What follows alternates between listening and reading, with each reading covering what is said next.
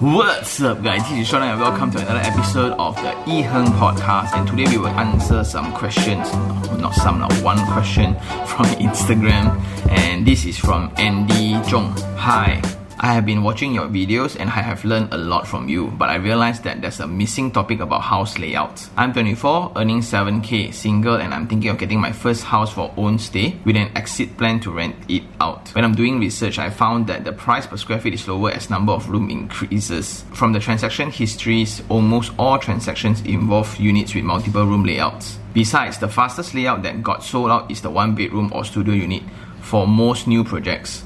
From these two observations, I think getting one bedroom layout is the best if I'm staying alone and my exit plan is to rent it out. What is your opinion on this? First of all, Andy, thank you very much for the DM. Um, you're right. Absolutely right. You mean that the higher number of rooms a unit has, the lower per square feet. Correct. You are right. But you gotta think, is this like, I think I mentioned a topic about price per square feet before. Maybe I can just connect up to the video if you're watching this on YouTube. The price per square feet is used commonly by investors to gauge, like, okay, Mont Kiara, 1000 per square feet. Okay, Kota Damansara is around 750, but there's one project that's 900. So the 900 per square feet is way too high. Or Bangsar is around 1200 per square feet. And then the price per square feet for high rises versus landed is very, very different.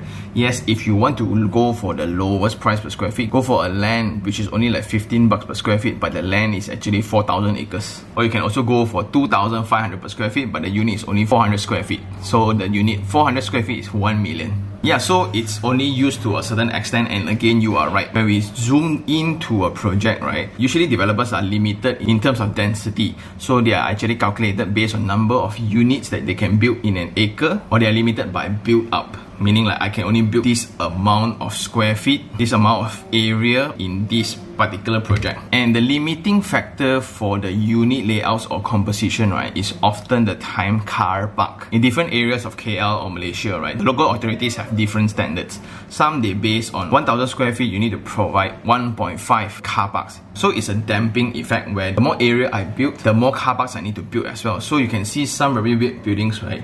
Like half the high rise is actually car park, then half of it is only the apartments, which is very, very weird. And why I say car parks is a damping effect because it's pure cost. Developers won't really let it say you can actually just price into the unit, but the unit is already so expensive. Sometimes if you add in some more, right? It's either they will compromise their profit margin or they will just risk of not being able to sell out the unit. So besides calculating based on area, some they calculate based on number of units. Like in my ideal situation, I will build all small units as mentioned by you. The smallest unit is the easiest to sell. Why? Because the absolute price is cheap, although price per square feet is high. In my best interest, it will only make sense for me to build all small units. But let's say I can build 1,000 small units. But then just imagine this, the entire city, right, will all be only studio units. Because it's easy to sell, man, easy to rent out, man. But then in terms of composition for the entire city planning, then it's not that ideal. Hence, local authorities will impose this guideline of two car parks per unit or 1.5 car park per unit. And the observation of the fastest unit to be sold out after the times are studio units, right? That only applies to certain areas. Like very surprisingly, even for myself, right? I often go into projects where studio units are the least popular because it's based on areas. Like for example, in Wangsa Maju housing area, not the one close to Sri Rampai, like the closer to housing areas, right? The three bedrooms and four bedrooms are all sold out. But the studio units, not many people actually favor them. But if you go to the urban city, studio units often go out faster in comparison to bigger units. So it depends on the area that and the target audience that it caters to. So if it's more family oriented, three bedrooms makes a lot of sense. Because studio unit, one bedroom, I can do what? Oh? Renting out, who would rent here because there's no transportation like MRT or LRT, there's no job opportunities. Why would somebody buy a studio unit in the middle of nowhere? Hence, studio units becomes that perfect investment tool, especially in the CBD area because like in Mont Kiara, also we noticed that studio units sometimes can rent out higher in terms of two or three bedrooms because the profile of tenants are just different. Just imagine a person who would rent a studio or a one bedder, right? Paying this amount of rental just for him to be alone. So it's very obvious that quantity of space is not his priority in comparison to quality of the space. And just because I'm with the makeover guys, so we see a lot of these kind of scenarios. And sometimes we are often like deceived by the price per square feet thing. Like a lot of people will tell you, hey, this one is the cheapest price per square feet in the area, but their unit is 4,000 square feet. Then after you times, right, oh yeah, that's the lowest price per square feet, but the unit is 2 million.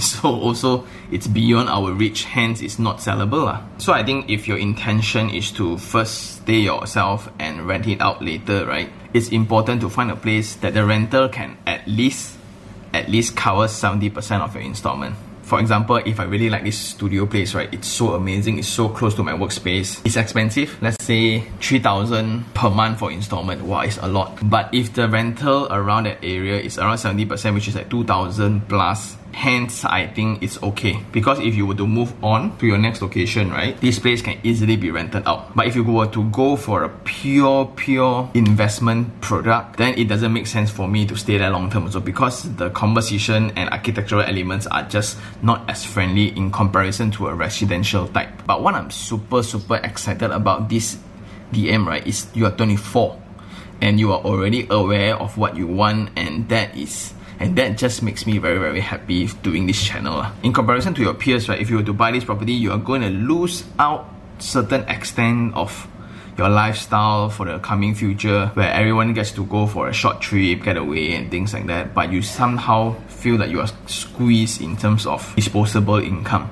But in the long run 10 20 years time you will definitely see the effect. I think you're in the right track. You're very certain of what you want just in conclusion again, I would suggest to get a property where the rental can cover around 70 to 80% of your monthly installment because that's a good balance for an own stay product. lah. This just opts out all the landed properties and things like that. So a one bedder, like you say, I think is very clear. And one bedder, something about one bedder also, some layouts of one bedder, right, can be further dissected into a two bedders. So what I mean is this, huh? let's say a studio is renting out for 1,500 in a particular apartment the one bedder is around 1008 like usually. Then the two bedrooms is around 2002 so what you can do if your layout, right, ideal situation uh, is your layout can actually be dissected into two units. It means you will need to compromise your living room and make that living room area into another unit in the future. So just in case like nobody actually wants to rent your unit in the future because it's too expensive or your asking rent is too high, you can split and dissect the unit into two rooms and you rent out room by room. So let's say if a studio unit is 1005, you can actually rent out 1000. They get the exact same effect effect. First, that you need to figure out a toilet. So if there's two toilet, it's the best. If there's a shared toilet, is okay. And the point is, you can rent out two bedrooms at 1,000 each. So there's a reason for people who don't have 1,005 to spend, but they have 1,000, but they still want privacy, but they can compromise in terms of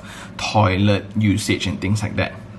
So there's a market for that as well. However, you need to do it tastefully. Again, if you need anything at all, you can always get free consultation at the Makeover Guys. You can just look for my team. My team will be most delighted to help you when the time comes lah, when you're moving forward in your career. Okay, so I think that's about it. Thank you very much. Great question. And for those who still have any questions regarding real estate, do just email me at t-a-n-i-h-e-r-n-g t-a-n-i-h-e-r-n-g at gmail.com or you can just DM me.